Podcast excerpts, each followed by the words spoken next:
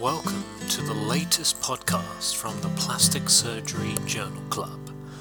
Each month we review and appraise a journal article, typically from PRS, and summarize it for you in this podcast.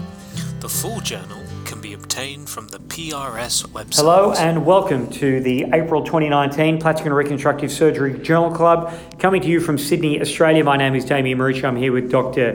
Gihan Karunaratne. We are talking about vascular and nerve relations of the marginal mandibular nerve of the face, anatomy and clinical relevance. This is by Drs. Touré et al.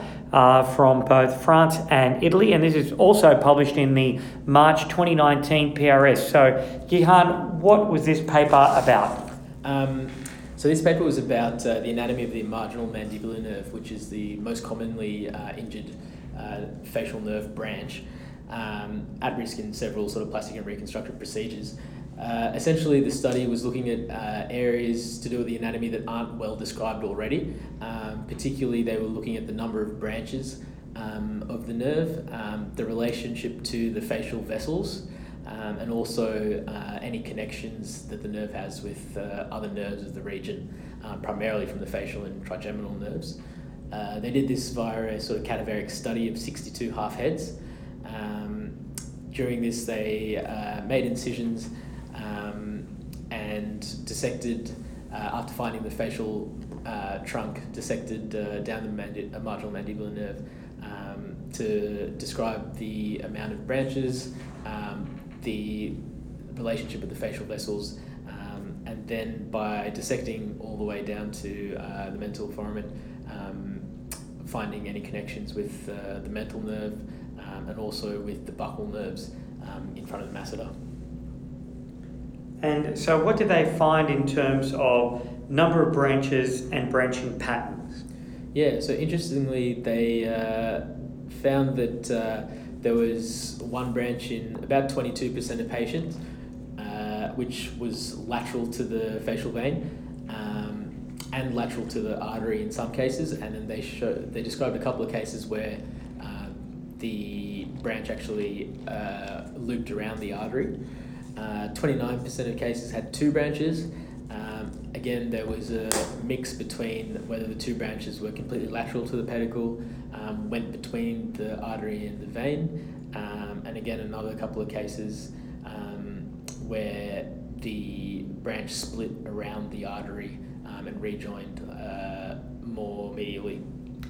And then interestingly, quite a large proportion, 12.9% had three branches, but 35.4% actually had four or more branches, and they described some that had greater than 10 branches even. They also described significant connections with other nerves of the region, essentially the mental nerve in all cases, the buccal branch of the facial nerve in 42, and the buccal branch of the mandibular nerve in 40. And they found that these connections primarily occurred around the region of the facial pedicle. So they nominated that as a particularly significant anatomical point. So what was your takeaway? What were your takeaways from this paper? Yeah, so there's a few things. One is that probably there's more branching evident in the marginal mandibular nerve than previously sort of described. Certainly the amount that had more than four branches was the most common. Also, the relationship with the facial pedicle, especially the vein, which they nominated as a more reliable marker than the artery, being deep to the nerve, and also the significant connections with other nerves of the region, which they've nominated as a potential for clinical relevance in facial reanimation surgery. One of the things that we certainly got from the paper was that when one is approaching the mandible from inferiorly, obviously you need to make your incision 3 to 4 centimetres below the body or the angle of the mandible.